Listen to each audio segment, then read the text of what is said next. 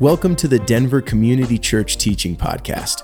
Whether you attend our ten a.m. gathering on Sundays here in Denver, are just checking us out, or listen every week from far away, our hope is that by engaging with Scripture, together we can explore and participate in the life of Jesus so that we can be a healing presence in our world. As you listen to this teaching, allow it to begin a conversation between you and God, you and the Bible, and you and your community. If you have any questions about D C C or this teaching, you can email us at info at denverchurch dot org. To get connected or find out more about what's going on in and around our community, you can visit our website at denverchurch dot org or download our app by searching Denver Community Church in the App Store. And if you want to financially support the healing work we are doing as we invest in our community while setting aside twenty percent of every dollar given to support our partners locally and around the globe, you can text the words Denver Church to seven seven nine seven seven.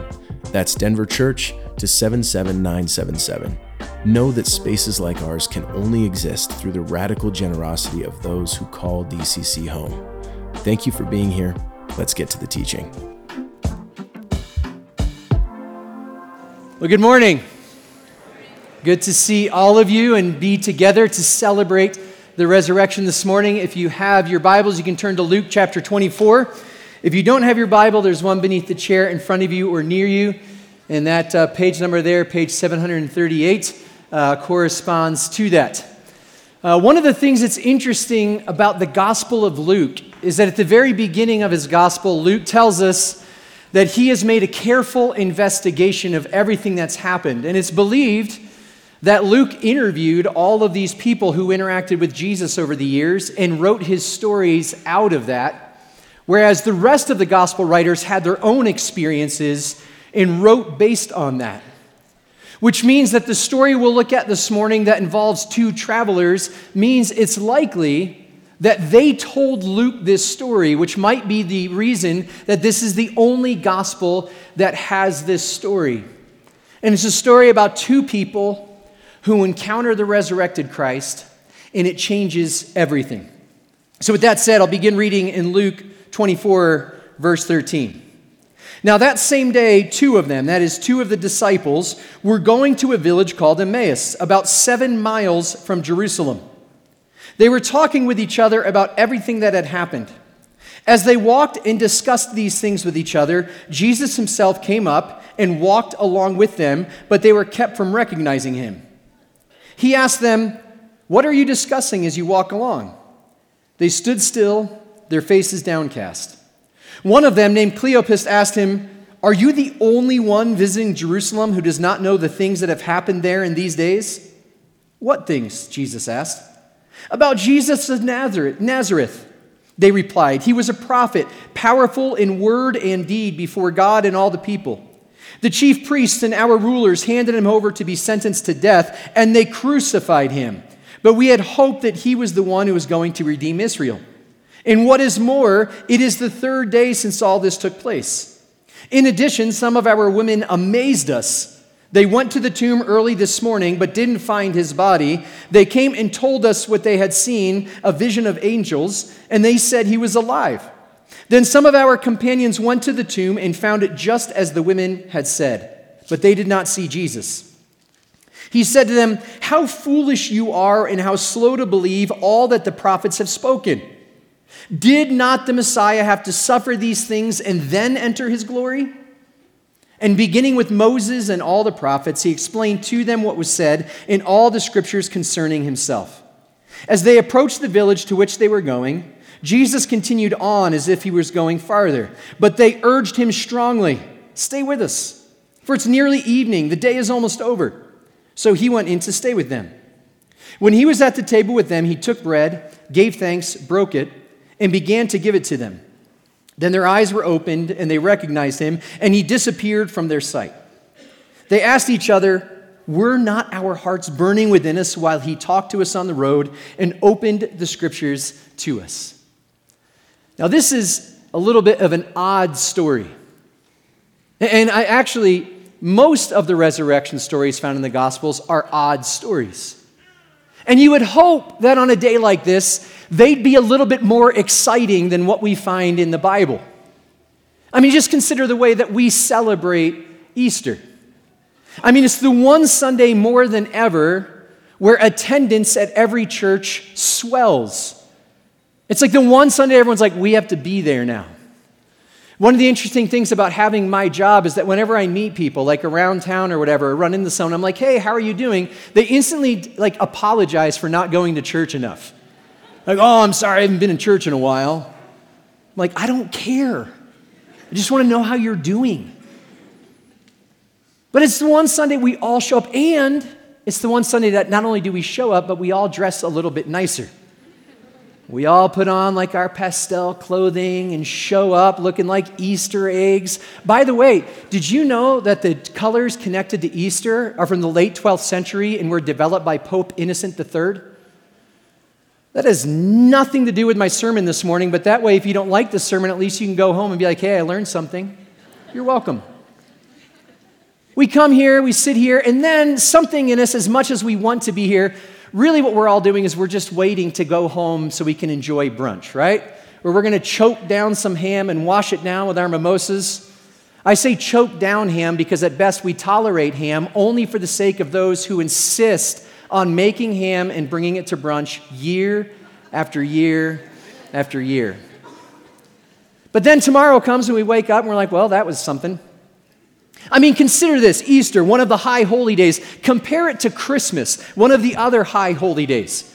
And think about the way Christmas is talked about in the Gospels. I mean, there you have a choir of angels singing in the fields as shepherds watch over their flocks at night. You have a group of kings that we call magi who come from the east and appear before King Herod asking to go and worship the one who was born King of the Jews, while carrying gifts of gold and frankincense and myrrh. But Easter, it kind of flies under the radar. And when you read the stories, you read things like there's men and women who follow Jesus around for a long time, but they have no idea what's going on.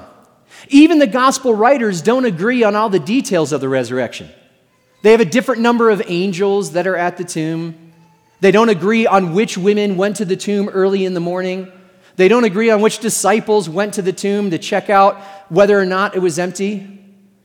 I mean, the stories are all over the place.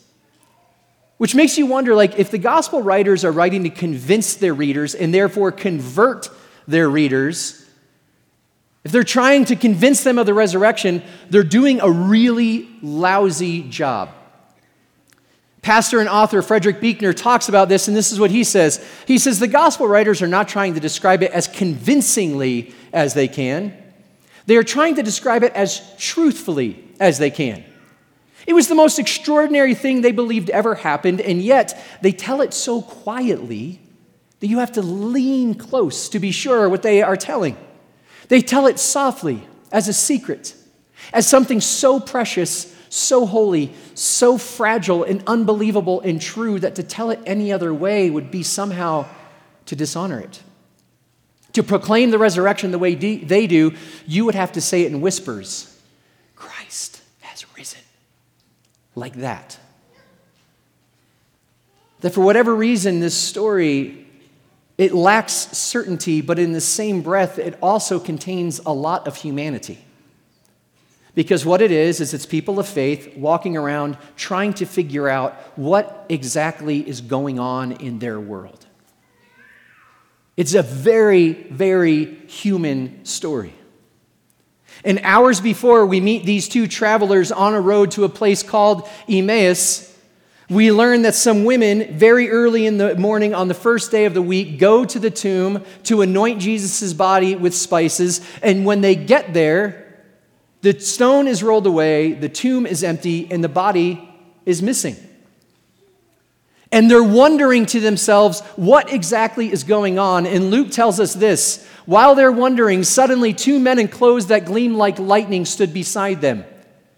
In their fright, the women bowed down with their faces to the ground, but the men said to them, "Why do you look for the living among the dead? He is not here. He has risen."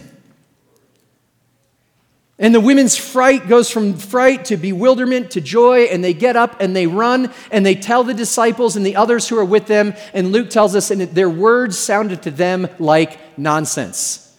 But Peter gets up and he runs to the tomb and he finds things, things exactly as the women had described, except there are no men there and clothes that gleamed like lightning, because apparently they were off to their next assignment. And so Peter leaves puzzled, having no idea what's going on.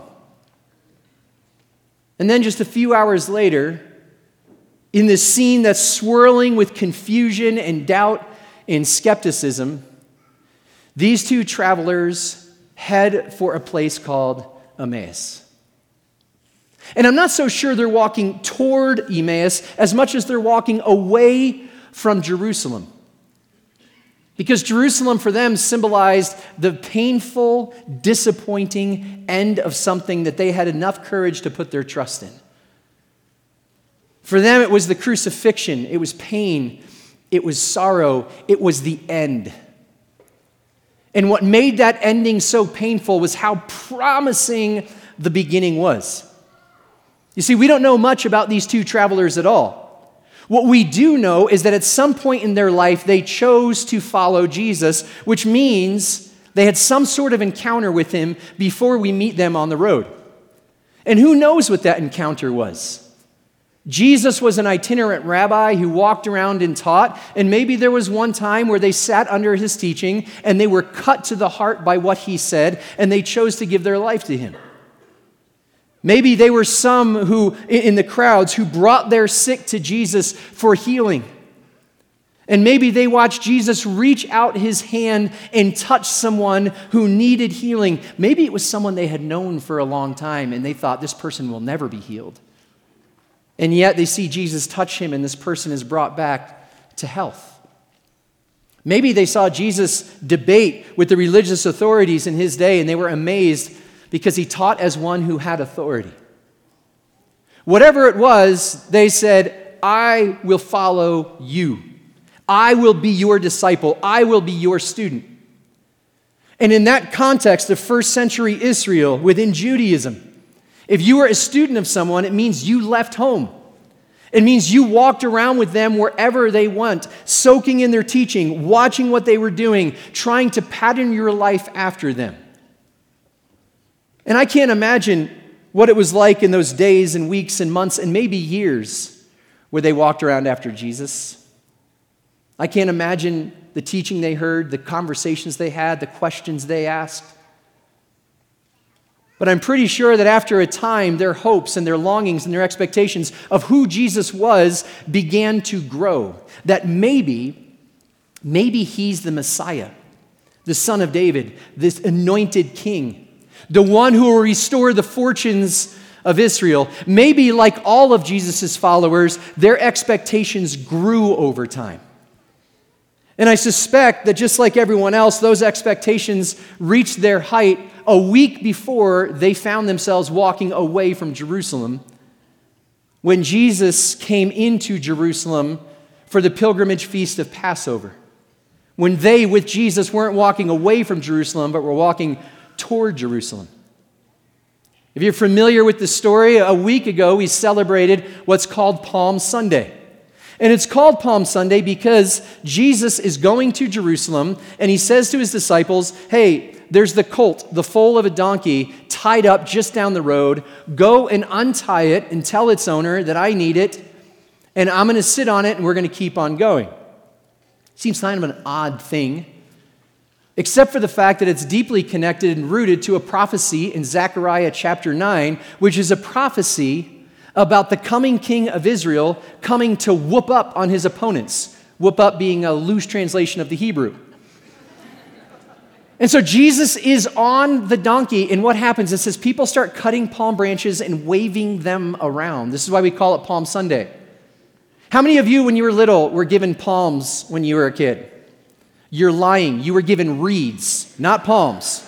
And this is why I know that, because I was given reeds as well, and me and my friends used to have lightsaber battles with them. Is anyone with me? Like, they're quoting Jesus. I'm like, whatever, you are not my father. You know, like the whole deal.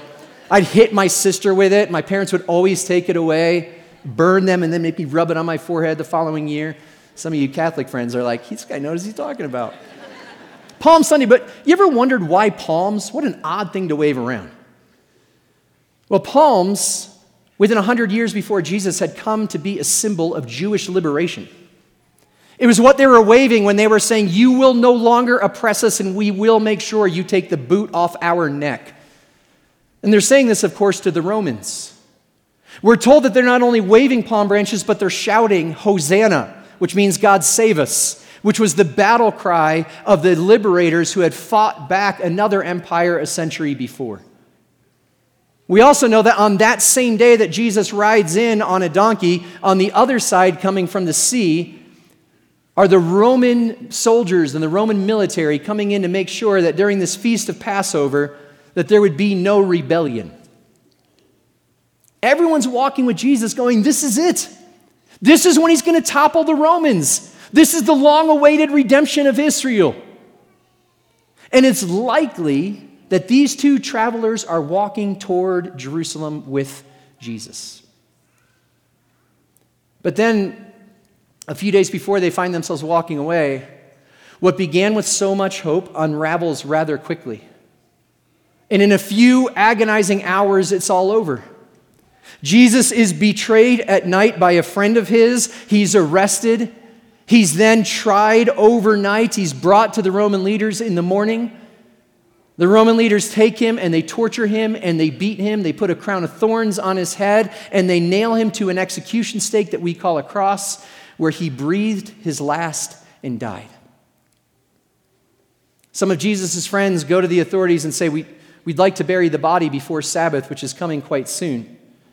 They're given permission, and they take the body down from the cross. They wrap it in grave clothes. They put it in a tomb. They roll the stone in place as evening settles in. And then they begin their walk for home in the silence and darkness that comes with nightfall. And then the next morning they wake up and it's Sabbath, which for the religious was a busy day. So I imagine that the city of Jerusalem was bustling as people were making their way to the temple. It also means that none of them would have left Jerusalem on that day because there was laws about walking too far on Sabbath. And so instead they're together. And I imagine they did what many of us do when we've lost a loved one and we sit together in the days after they've passed away. I'm sure they told stories about Jesus. Some of the stories undoubtedly made them laugh, but most of the stories probably brought tears to their eyes as they remembered their friend and their teacher. They probably felt everything between sorrow and rage. And then there were those silent moments where they were trying to piece together how it all went so wrong. How could they be so blind? And all they knew in that moment was Jesus was dead. No one was arguing that. Maybe everything that they had believed was wrong.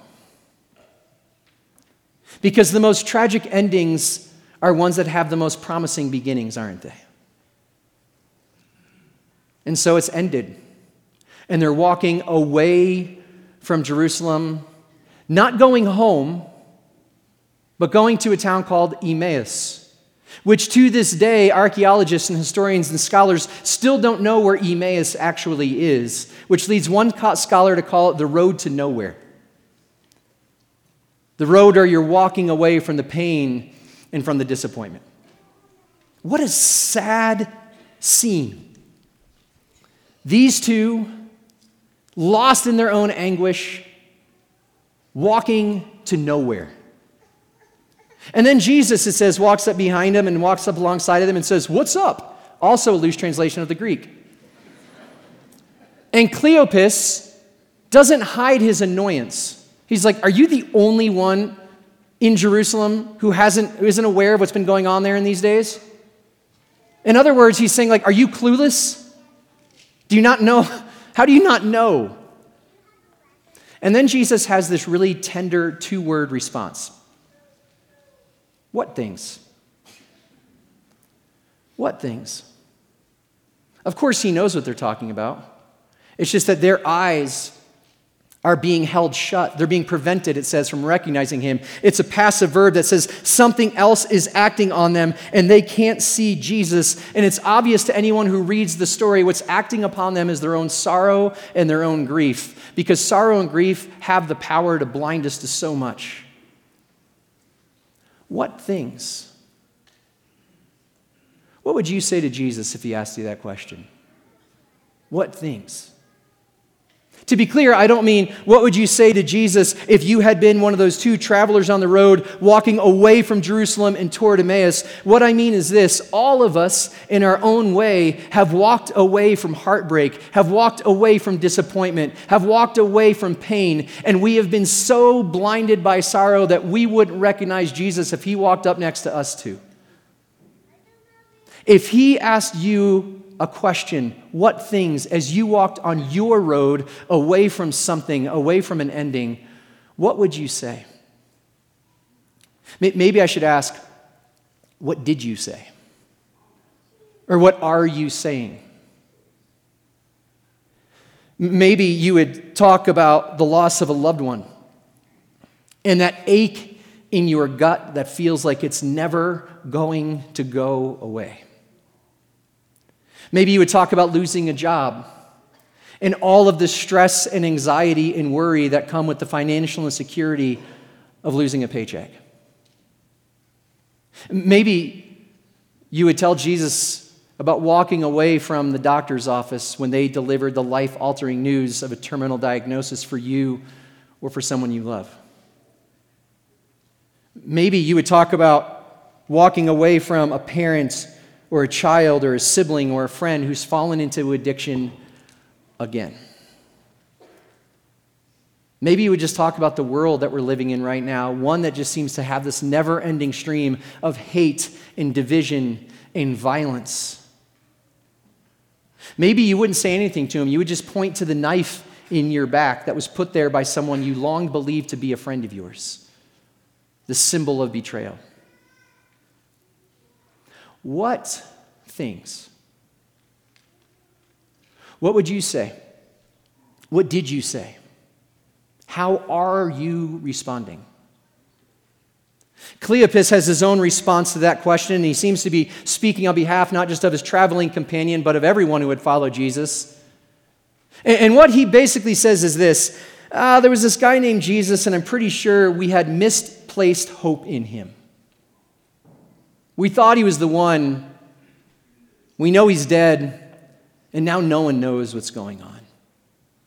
So we're walking away. And then Jesus, instead of going, leaving it there, he invites them into a new way of looking at things. He begins to share with them what has been true in the scriptures all along regarding himself. I love that he doesn't steer away from their pain. Instead, he moves right into the midst of it. And he begins reframing their understanding of Scripture they have long lived with. And what is it that reframes the Scriptures? The resurrection. It's their encounter with the resurrected Christ. That is what changes everything. And as they're talking, they keep walking. And whatever Jesus is saying to them is so riveting that it makes the talk seem to fly by. And before they know it, they are back, or they're at the destination that they had planned on going. And they come to the house where they were going to spend the night. But whoever this stranger is, well, he's ready to move on. And you can almost see them like, hey, you should ask him if he wants to stay. No, you ask him. No, no, I mean... you're more outgoing. I know, but you're more persuasive. Fine. And so they begin saying to him, like, man, we've never heard anyone with this kind of wisdom and this kind of insight and this kind of understanding. You're saying things that we've never heard but feel more true than anything we've ever heard.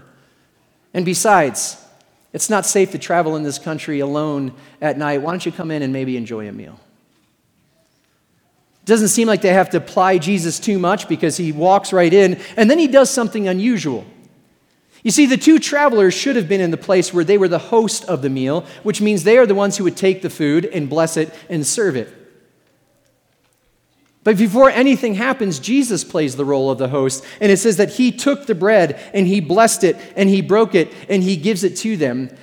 And their eyes are opened and they recognize Jesus. You see, earlier it says their eyes were closed, or their eyes were shut and prevented from recognizing him, a passive verb. And now when their eyes are open and they recognized, that's also passive. That it's their encounter with the Christ that does something to them.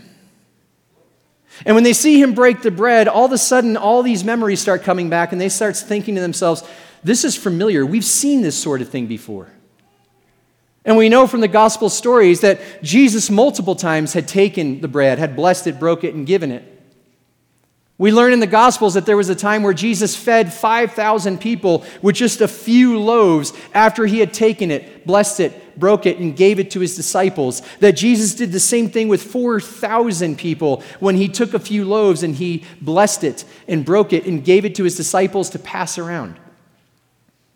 And then, of course, there was the sacred night, the Last Supper, the meal that Jesus had with his disciples. You know the story, they walk into a restaurant and Jesus says, table for twenty-six, please. And they're like, there's only thirteen of you. And they're like, yeah, we know, but we have to sit on the same side of the table because we're going to take a big photograph. And it's at that meal that he takes the bread and he blesses it and he breaks it and gives it to them. The same thing he does in this home, in this unknown town called Emmaus. And it's then that their eyes are opened. But I'm not sure that it was just the breaking of the bread that opened their eyes to who Jesus is and was. I think it was that maybe for the first time in their life, they understood what Jesus meant when he said the words, take and eat, this is my body. That what they understood was not just that Jesus had broken the bread, but that he had done this in his own flesh and in his own blood. And when they saw the crucified Christ in their midst, their eyes were opened. Because you and I are invited to know Jesus by his wounds. And this is what we see in many of the resurrection stories. People who don't recognize Jesus. A little bit later in Luke chapter twenty-four, Jesus' disciples are all together in a room and he appears before them and they're frightened and they don't know who it is. And this is what he says to them. Why are you troubled and why do doubts rise in your minds? Look at my hands and feet. It is I myself. He says the same thing in John chapter twenty to his disciples. He comes and stands among them and said, peace be with you. After he said this, he showed them his hands and his side. The disciples were overjoyed when they saw the Lord. Thomas, who was not there that evening, says, unless I see his wounds, I won't believe. And so Jesus says to Thomas, put your finger here. See my hands. Reach out your hand and put it into my side. Stop doubting and believe. One of the ways that people come to see who Jesus is is through his wounds. Through his bro- broken body, through his shed blood. That in the moments we have experienced the painful end of something that had a promising beginning, when we find ourselves walking away from it, not knowing what to believe anymore, Jesus walks up alongside us, whether we recognize him or not, and invites us to find hope in his wounds, because it is through them that we are healed. Barbara Brown Taylor says this. She says, the Christ is not the undefeated champion. He is the suffering servant, the broken one, who comes into his glory with his wounds still visible. Those hurt places are proof that he is who he says he is, because the way you recognize the Christ and his followers is not by their muscles, but by their scars. Maybe that's only good news if you happen to be broken, because this is the place he has promised to be, and this is the place he returns to meet us again and again. I have no idea what you're walking away from this morning. I have no idea what road you find yourself on and exactly where it is you're going. Maybe it does feel, in fact, like a road to nowhere. I have no idea what has ended for you. I don't know about your disappointments, your despair, your fears, your anger, your sorrow, your grief, your disillusionment, the fact that you might even be here and think this whole religious thing is B S. What I do know is that it is in those places that Christ walks alongside us and says, look at these.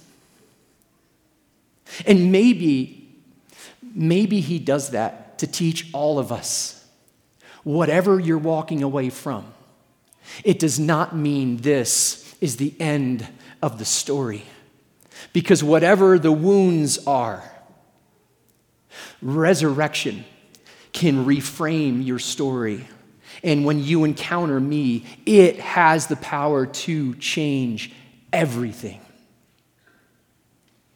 This is the mystery we proclaim in Eucharist.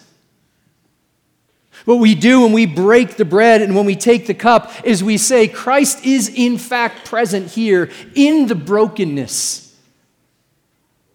And that this is the place he returns to again and again. That Eucharist is Christ saying to all of us, no matter what road we're on, I am here and I am present and I am with you. Even if you don't know it's me walking alongside of you, I am right here.